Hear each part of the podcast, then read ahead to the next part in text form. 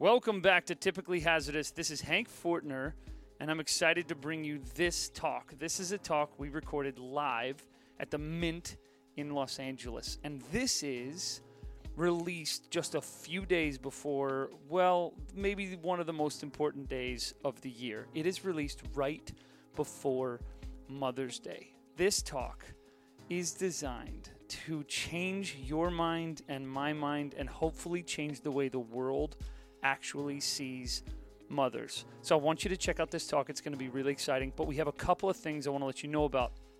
At the end of this talk, I'm going to reference a thing called the Mother's Day Fund. A group of us got together, a group of founders and a group of people, and our team at Adopt Together got together to create the Mother's Day Fund. You can check it out on mothersdayfund.com. Essentially, what this fund does is it invites people to give small amounts of money monthly so that if a lot of us do that, we have the chance to do two things every single month. Every month, our hope is that we can preserve one family and create one family every month. So we would give resources to a mother who is adopting to cover her adoption costs. And we would give resources to a woman who is struggling in a third world or in a vulnerable part of the, of the world. We could give her the support she needed to keep her family together so that every month our Mother's Day Fund would create one family and preserve one family. We would love for you to be a part of this. And I hope at the end of the talk you kind of hear the narrative and you hear the heart behind why we're doing this and what we're doing this for. And also, we want to give you some more information. Some of you have been emailing or you've been texting or tweeting that you want to know about things when they're happening. You can join our email list by simply clicking or sending a text to 66866. That's the number. So type in in the number field 66866. That's the phone number and then type just write the name Hank. The word Hank is the only message, and then you will be prompted to join our email list and you'll be up to date on what's happening and what new things are available and some new stuff we have planned in the future. Remember that 66866 just text the word Hank. And then lastly, on June 14th, if you're in Los Angeles, we are doing another live event and you've been listening to these and you've been hearing these. We'd love for you to be there in person. We'd love to shake your hand and hug you or high five you or whatever you're physically comfortable with. But June 14th at the Bootleg Theater in Los Angeles is our plan. We are headed to the Bootleg Theater in Los Angeles, a gorgeous space, and we're going to do a summer talk there live. They're totally free, there's no RSVP. You just show up, walk in, and have the time of your life. So we hope to see you there. And also, as this talk progresses, I hope that this Mother's Day is a day you and your family have an awesome chance to connect or reconnect, or you have a chance to start a slow clap for a mom somewhere in the world. Enjoy. Hi, everybody. It's good to see you guys. Hi. Well, you're here. My name is Hank, if we haven't met yet before, and welcome to the Mint. Are you glad to be here? Uh, great to see you guys. Thank you guys for packing into this beautiful, beautiful venue. Could we start by thanking all the entire team at the Mint for having us and for having us be a part of tonight? Thank you guys so much. Um, I see a lot of faces I know, I see a lot of faces that I don't, and I'm so glad that you guys are here. Uh, a couple of people I want to thank who make tonight possible and do it kind of every time is you have Steve and Mason and Colton and Reed and our sound guy, Wayne Miller, got a phone call like four hours ago because our sound guy was busy. So, could we thank them for making tonight possible? They're awesome. You ready for this? Okay, what we're going to do is I'm going to go through some research and some science that I can't believe that I didn't know and you need to know for your life. Uh, and then we're going to talk a little bit about polar bears. And then I'm going to mention a little bit about breastfeeding, but it'll be brief. And then I'm going to talk to you a little bit about God which is the perfect transition to breastfeeding. And then and then from there, I'm going to give you five things. There's going to be a really awkward transition where I pull a screen down and you watch a small video, and then I'm, we're going to dance. Okay? And that's how we're going to we're going to conclude it. Is we're going to do a dance. So get ready. I see some people who are already amazing at dancing, and it's going to be awesome to watch you guys. I'm going to talk to you today about moms, about mothers. How many in the room you are a mother? Just by show of hands. All right, all right, all right. How many of you have a mother or had a mother? Okay, great. Mothers are the fiercest and most powerful creatures in the world. Mothers are the fiercest and most powerful creatures. So on the count of three, what I want you to do is I want, just want you to say your mother's name in a hushed and reverent tone. Because that's how we should speak of mothers. You ready for this? One, two, three. Yeah. There's a lot of mom in this place. You can feel the energy that when you speak your mother's name, because your mother's name represents the fiercest and most powerful creature on the planet. There's a little bit of research for you. Two billion moms on the planet. 83 million moms just in the United States, and every, and every second, 4.3 babies are born.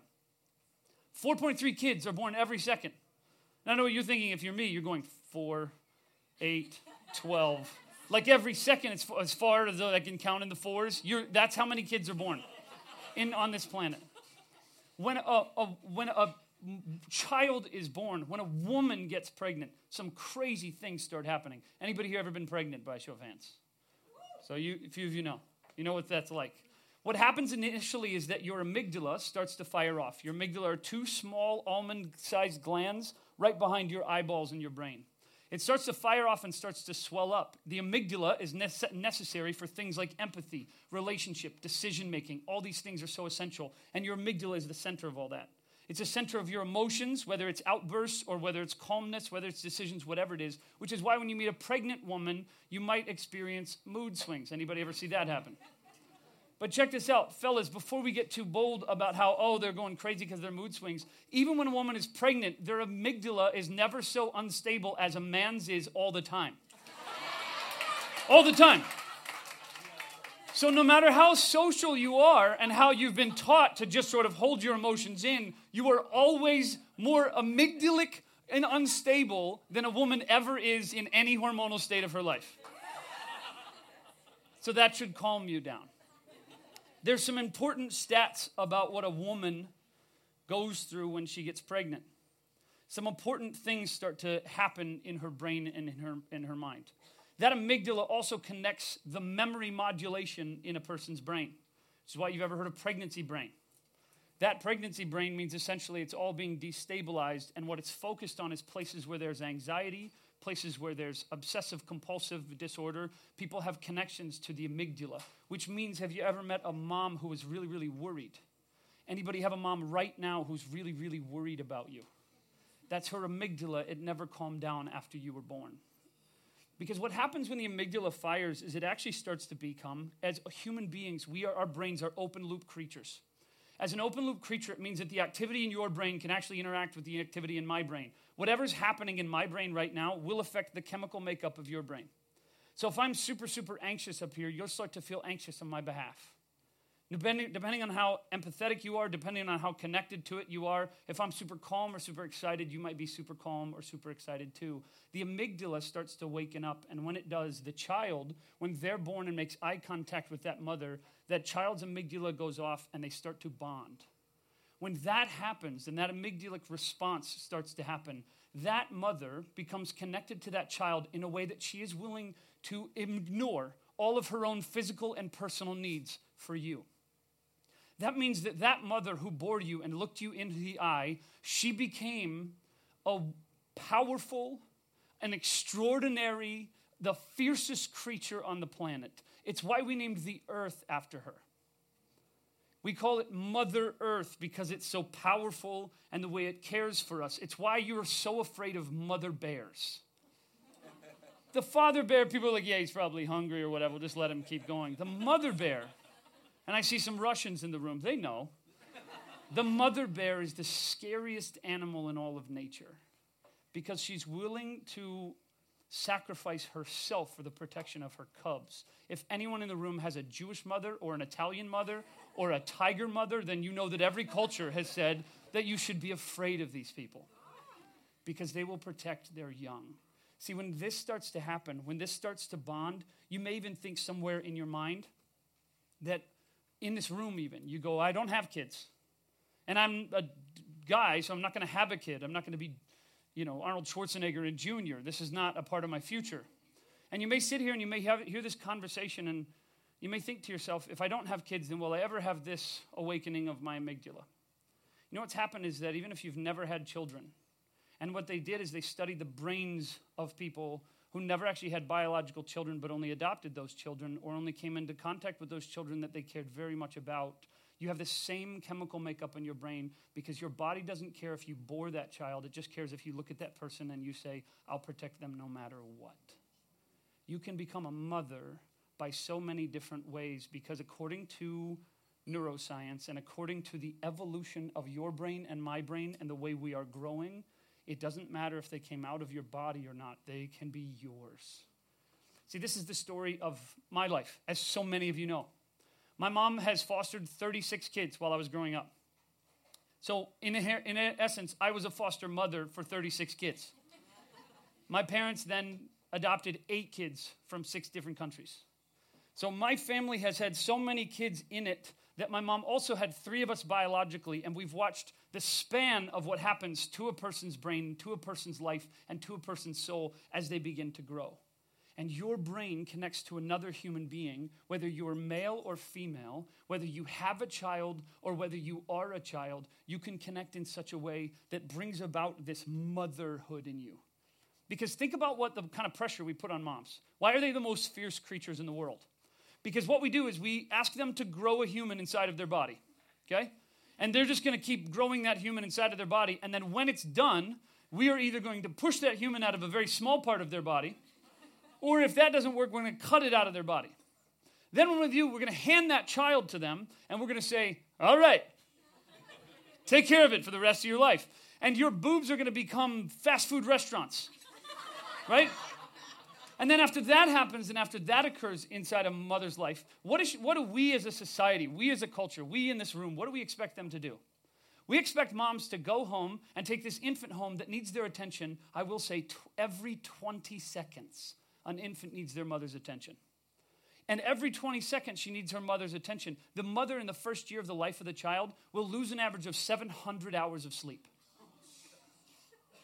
The average person in this room sleeps seven hours a night. So the average person in the first year will lose 100 nights of sleep. Women who are mothers are the fiercest, most powerful creatures on the planet.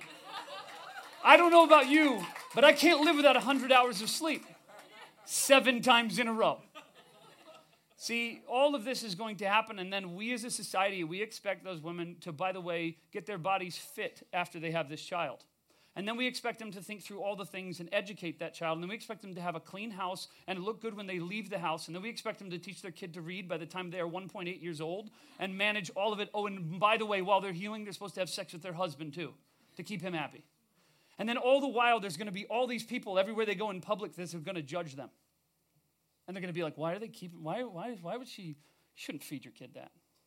Have you, have you ever watched a person who doesn't have kids tell a person who has kids anything about their life? The next time you do, I want you to walk over and just slap them open handed right across the face. And you could say that I said you could do this. You'd be like, Hank told me that this is, this is socially responsible. Because you pile all that judgment on, and then all the while, the mom will walk around and she will feel like she's not enough. And she'll feel like she should be able to do it. And she'll feel like she wasn't as much as this person or this person. And the comparison game goes on and on and on. And it was a woman named Lisa, a poet named Lisa, who said that all, women, all mothers want forgiveness and all fathers want applause. Because I'll tell you, the difference between Sue Ann going out in public with our children and me going out in public with our children is they look at Sue Ann like, Can you keep your kids down? And they look at me like, Oh. Have you ever noticed that? You see a dad with a kid and it's like, Ah. Sue Ann walks on a plane with three kids and they're like, Please don't sit next to me. I walk on a plane with a kid in my front pack and a kid on my shoulders and they're like, Oh my gosh. And then during the flight, people will walk up and be like, hey, I'm 30 rows back. I just want to make sure you're doing okay. yeah, I'm doing good, thanks. Here, I brought some snacks. Here's a game. Here's a, because what are the, the, the, the connection to it is they just expect women to be superheroes because somewhere along the line we know that mothers are the fiercest, most powerful creatures in the world. See, but then in addition to that, the mothers are a lot like Batman. Because Batman didn't have any super strength. He just made a lot of super sacrifices. And see, somewhere along the line throughout history, we've forgotten that the people who bore you, that the women that brought you into this world here in this room, we forgot the sacrifices they made and the hundreds of hours that they went through and the brain chemistry that changed along the way. And see, you know, in nature, it's the polar bear. The polar bear female does 100% of the care of the child. 100%. The polar bear males, you know what they do? Disappear. The minute that baby is born, that polar bear male is gone. He's going to either go find another female or he's just going to disappear and keep hunting. The female is in charge of protecting, feeding, taking care of, and keeping warm to keep that child alive. Isn't that crazy? See, I think some of you in this room, and I wonder if some of you in this room, you had polar bear type fathers. And somewhere along the line of your life, your father disappeared like a polar bear in the winter. And it was just you and your mom. And I meet people all the time, and I meet people every day who have these, these fathers who pull the polar bear move. But see, it would be so easy to take that low hanging fruit and to say, well, uh, my polar bear father, he disappeared. And you could let that define who you are. But the reality is, in order to have a polar bear father, that means you had a polar bear mother. And that means you had the fiercest, scariest bear in all of the animal kingdom for your mother. And that means she took care of you and she loved you and she did crazy things to protect you and hold on to you. All of this sounds so crazy, doesn't it? Doesn't having children sound miserable? It does. And you would think that because it's so miserable, why do people do it? And then you see people who have like five kids and it's like, what? Didn't you learn after the first one? but check this out research describes that in 2008, a journal was published that says there are similar brain regions that are activated when a cocaine addict gets a shot of cocaine, so it is for moms when they look at their babies.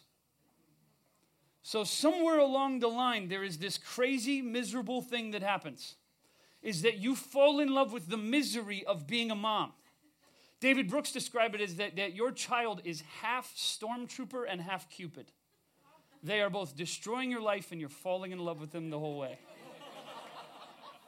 and then, somewhere in the midst of all of that, it's the same thing that's happening in your brain. It's why when my wife and I are together, when Sue Ann and I are together and we have our kids, we're like, oh my gosh, this is insane. This is too much. This is too much to do. The minute we drop our girls off at school or we drop our girls off at church, she looks at me, she's like, I want another baby.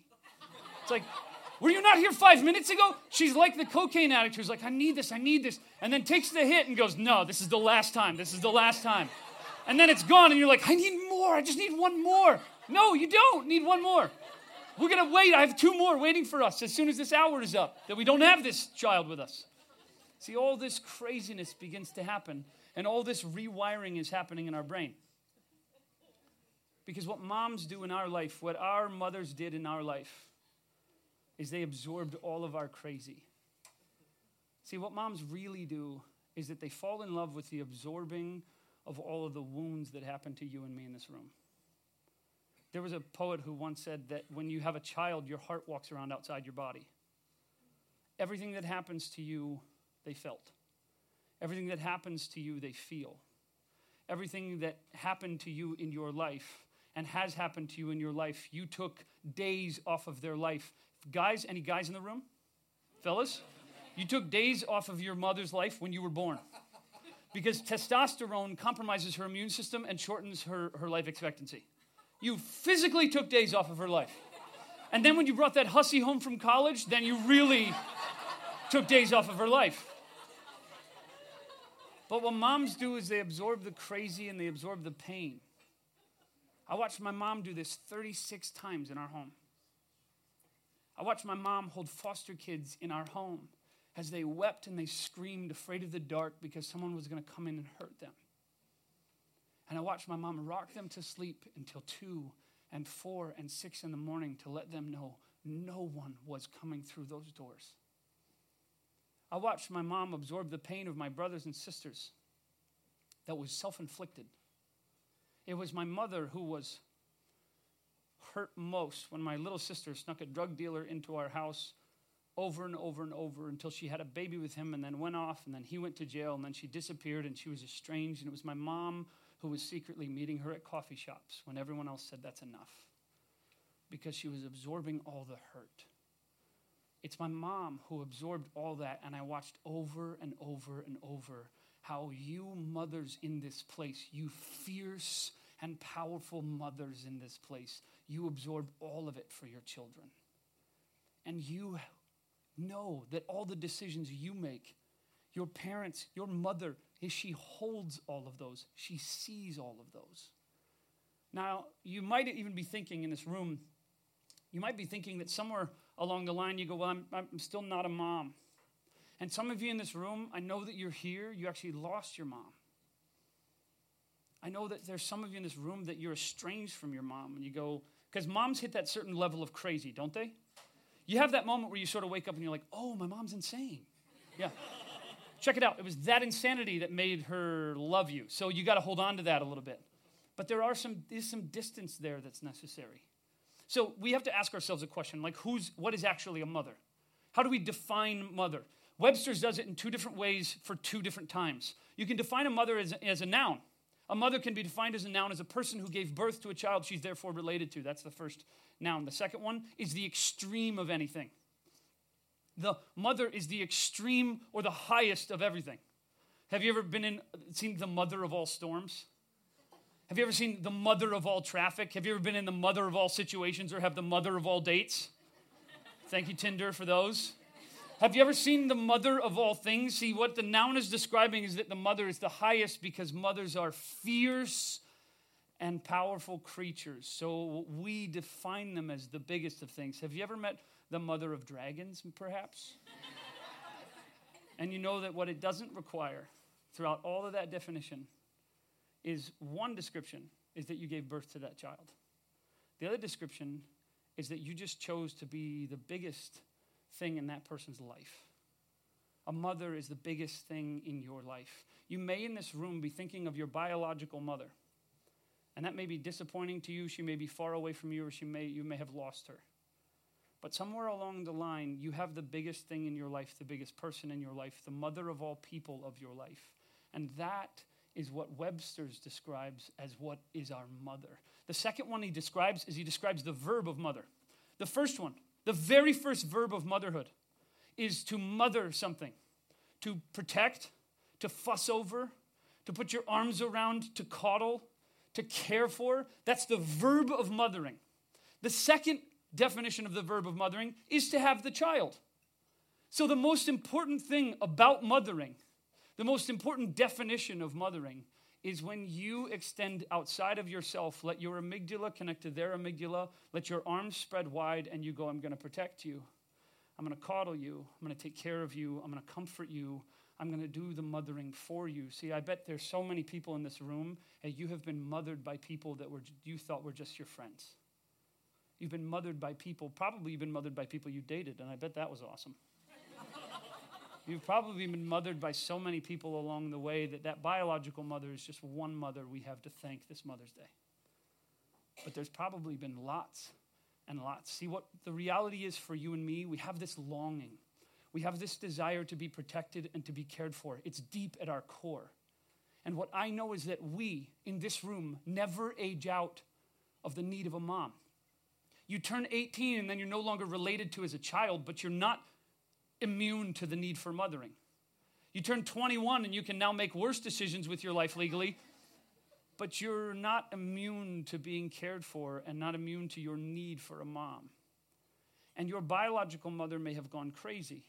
And your biological mother and your relationship, you may not be able to be connected in that way.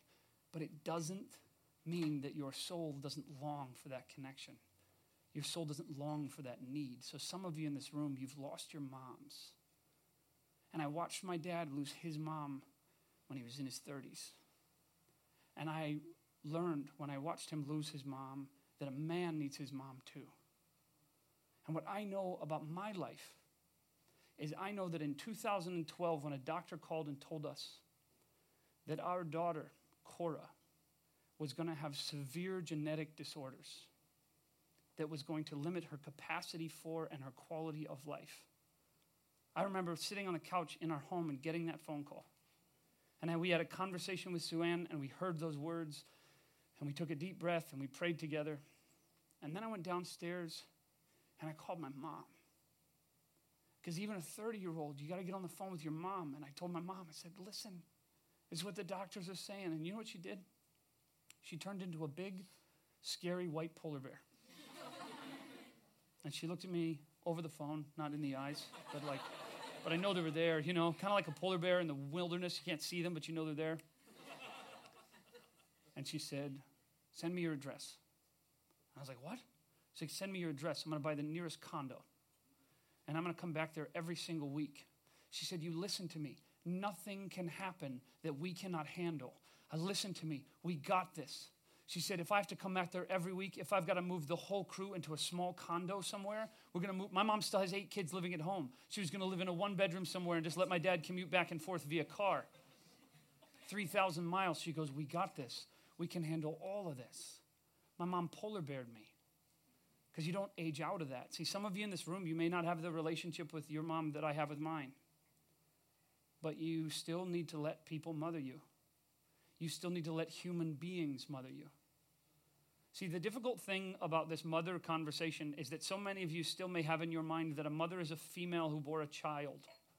When in reality, according to Webster and according to society, the act of mothering is actually a verb that can be done very powerfully by the people in your life. Some of my best mother friends are guys, single straight men in their 40s. I am bi-coastal. I don't know, anybody here bi-coastal? Okay, yeah, you, okay. We're both bi-coastal. I'm not really bi-coastal. I tell people I have a house in Los Angeles and I have a loft in New York, which is true. I have a loft that I can use anytime. It's not technically mine and I don't pay for it, but I have it. and it's my friend Matt, and it's his place.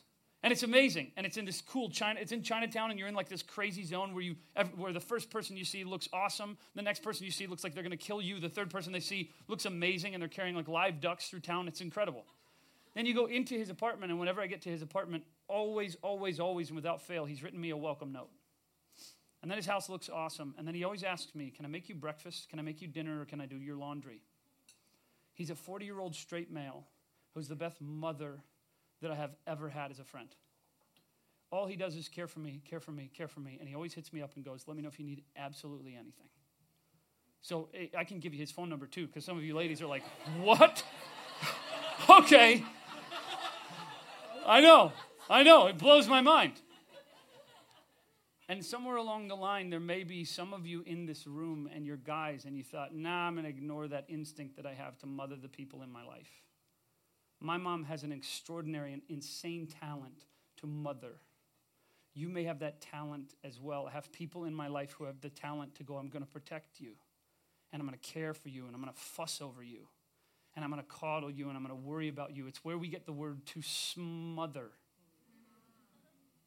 So I'm going to give all of us in this room an invitation to have permission for those of you who know that that's a skill you have and you've just held back because you're like, I think that would be weird or that may not be appropriate. Smother the people in your life because our society and our city needs more people who lean in and go, You don't age out of being a mom.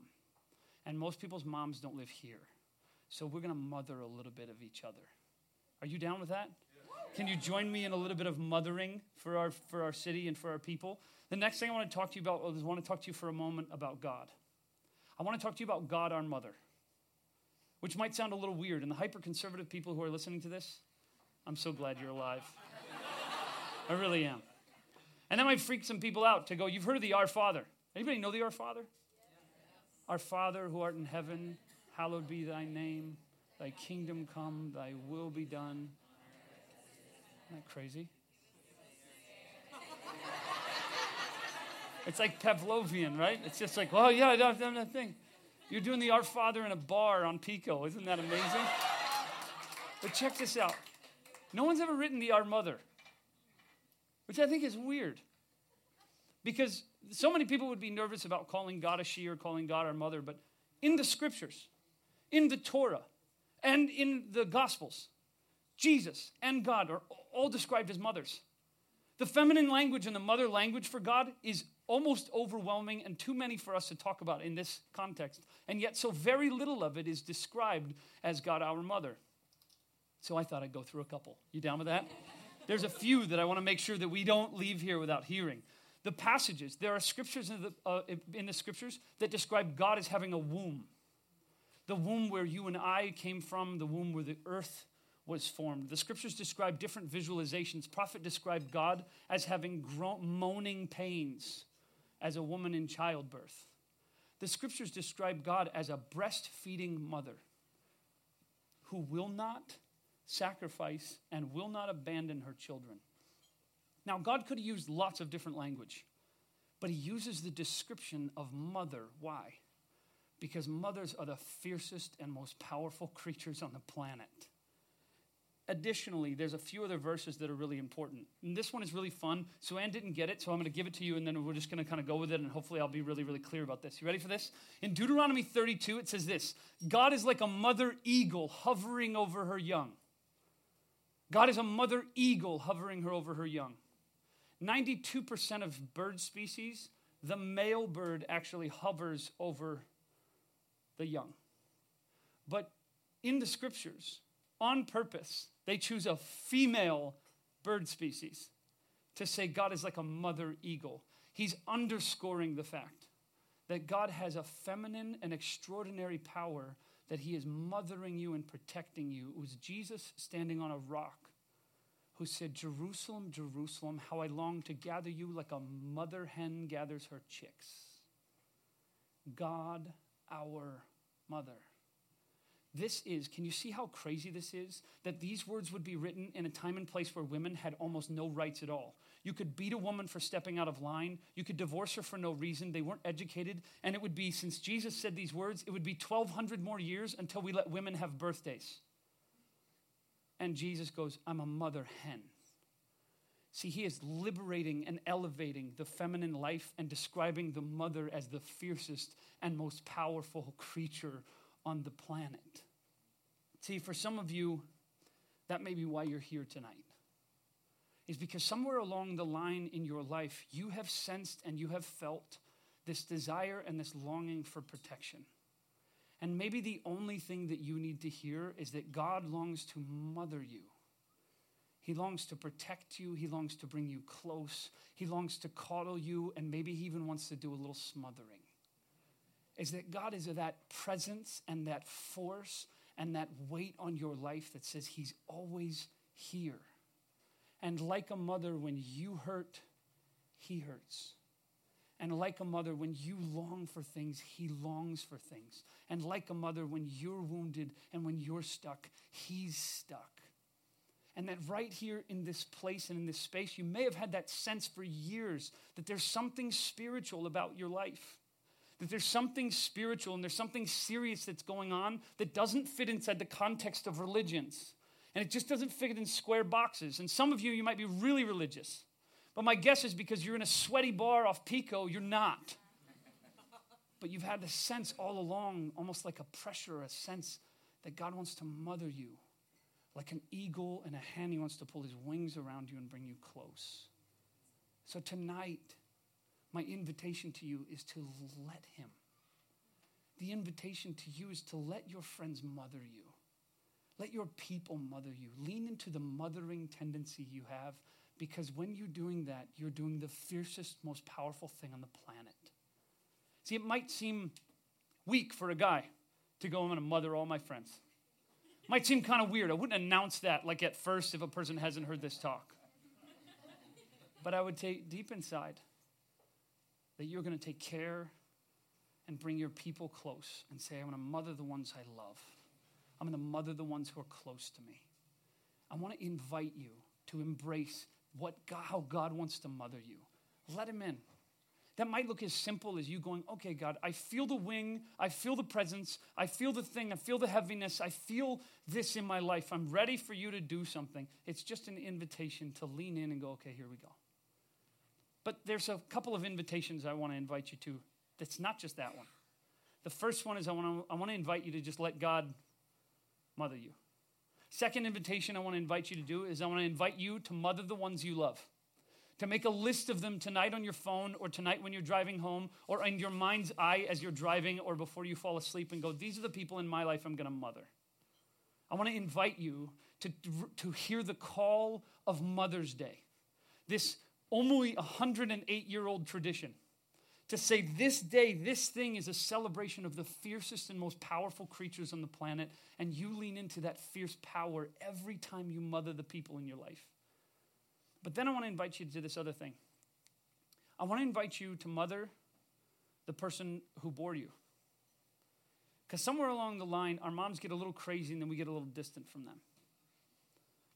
It's our mothers who still have a need to be mothered a little bit. And maybe you've sensed that in your life where the, the tables have turned and then all of a sudden you're giving your mom advice. Anybody have that happen to your life? And you're like, I'm only 16, but why am I talking to my mom about dating? Or, you know, you're having these conversations where you're like, wow, I'm sort of giving my mom advice and I'm, I just turned 20. I'm, you know what I mean? Like, I don't even pay my own bills and I'm giving her life advice. But somewhere along the line, everyone who has that person in your life, lean into the woman who bore you. Lean, lean, lean into that woman and bring her mothering. I have two more things I want to invite you to do before we leave. One, I'm going to show you a video for, and then the other is going to lead us right into our dance. Okay? And I'm ready. Okay? I'm so ready for this. The, the first one is I'm going to invite you to mother the ones who need you. Because the reality is, on our planet today, there are 19 million orphans. In the United States alone, there are 525,000 kids in foster care. There are 48,000 of them just in Los Angeles County alone. 13 of them will age out of that foster care system every single day. 13 of them. Half of them will become homeless. Half of them will be unemployed. 80% of the people in our prison system in the United States, they came out of foster care. 80% of women in this country who are forced into prostitution, they came out of foster care. It is a dangerous place to be a cub in a world without a mother bear. So, my invitation to you is that we take a big deep breath and we go, hey, the world around us, the city around us, you know what it needs? It needs us to mother the people in our life. It needs us to mother the people that we love. It needs us to mother the people who bore us. But it needs us to mother the people who need us, to mother the kids on this planet. So, what we've done to this year is we've launched a little test, a little beta, a little thing that I want to invite you to be a part of with us. There's no pressure or hard ask for this. It's just an invitation for you to find a way, some place in your life, to mother people who need it in your life. What we did is we launched this thing called the Mother's Day Fund because our goal is twofold. Every single month, we want to fund one family and preserve one family so that everyone who's a part of it could be a part of it in a very small way or in a very big way and say, we want to preserve the power because we believe in the power of motherhood around the world. Because here's the deal if you invest in moms, if you invest in mothers, if you invest in motherhood, you get to see how the power of that mother affects all the kids on the planet. So, what we need more are those polar bear moms. What we need more are those mother bears. And so, if you want to join us, here's what we're going to do. I'm going to show you this small video. We worked really hard on it, and I hope you love it. We're going to show you this little video, and then I'm going to explain you one more thing and one more ask, and then we're going to dance. You ready for this? Okay. Dear moms, wherever you are in the world, we salute you. For the good moments and the hard ones, without you, we'd be lost. After all, no one ever called it Father Earth. That just wouldn't make sense.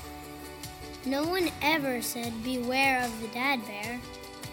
It's the mother who stops at nothing to protect her cubs. You're the one. The only. Mom. Happy Mother's Day, Mom. The Mother's Day Fund supports vulnerable women to preserve families and supports adoptive mothers to grow theirs. Join us and give the gift of motherhood for Mother's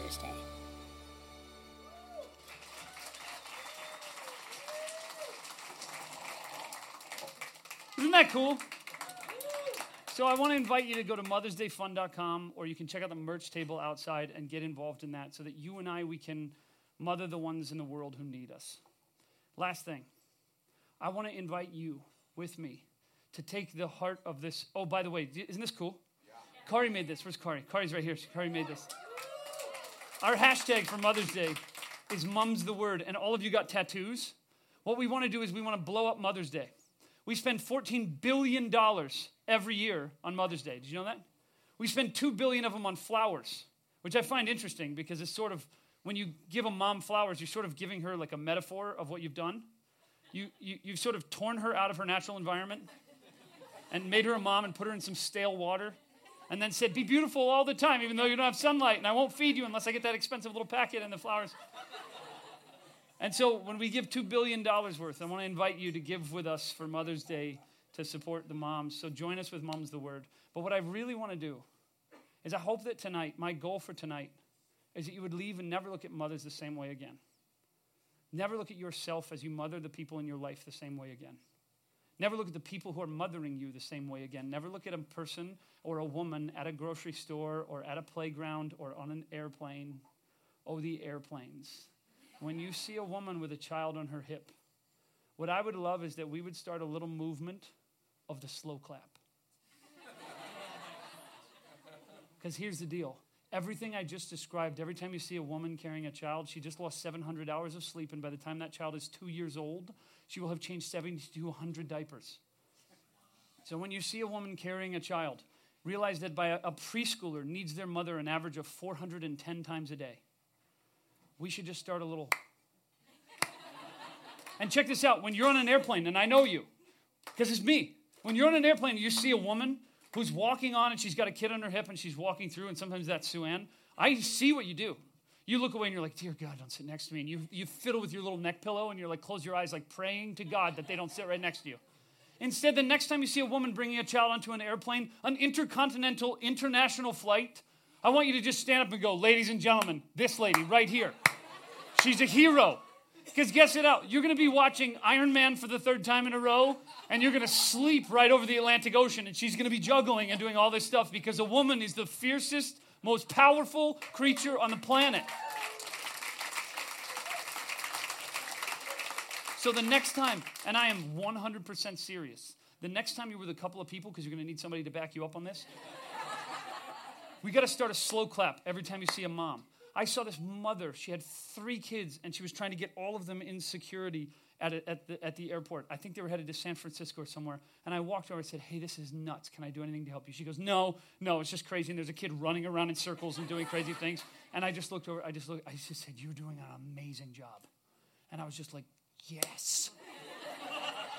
Find all the moms and cheer for those mothers on this Mother's Day. I hope Mother's Day is ruined for you forever. I hope when you see a mother, you look at them and you go, These are the most fierce and powerful creatures on the planet. I hope you embrace the call of motherhood in your life, and I hope you allow and you invite the God who is the creator of mothers and who's the mother who wants to come alongside you and get close to you and protect you. I hope you embrace all of these things so that you and I, we can celebrate the fiercest, most powerful creatures on the planet those mothers in this room and those mothers outside of this room. What I would love to do here in this room before we do our dance is I would love to say a prayer for all of you. For you, if you're a mom, for you, if you're having a hard time because you're trying to be a mom, for you, if you're in this room and you've lost your mom, I want to say a Mother's Day prayer for all of you that God the Mother would be the one who comes close to you. Even if you're in this room and you're a mom and you kind of don't want to be anymore. And after all the things I shared, no one in this room is going to blame you at all. You got no social pressure here. I want to say a prayer for you, and then we're going to do a dance. Let's close our eyes. And if you've never prayed before, and if you've never been a part of this, I just want to invite you to close your eyes and see this as a meditation, but there's a voice on the other side. God, we thank you for this room, that you are the mother to all of us. I pray in this room for the men and women who are longing to be parents, and it feels like it just isn't happening, and they can't spin the Rubik's Cube the right way. I pray, God, that you would awaken their amygdalas and they would see mothering as a way of life. And I pray for their children that are somewhere in the world, whether they come from their womb or they come from the system or from another place in the world, that you would bring their children into their home. God, I pray for all the moms in this room, for the burdens that they carry and the weights that they carry. I pray that you would transform them from Batman into some superhero, insane human strength that you would give them an overwhelming sense that we are all cheering for. I pray in this room for every single person that we would lean into the call to mother, that we would protect the ones close to us, that we would care for the ones close to us, and that we would do just a little bit of smothering today. And God, I pray for the, uh, the most unawkward, amazing, like chills inducing moment of the slow claps that are going to happen because of the people in this room. I ask God that you would give us eyes to see the people who need the cheering on the most.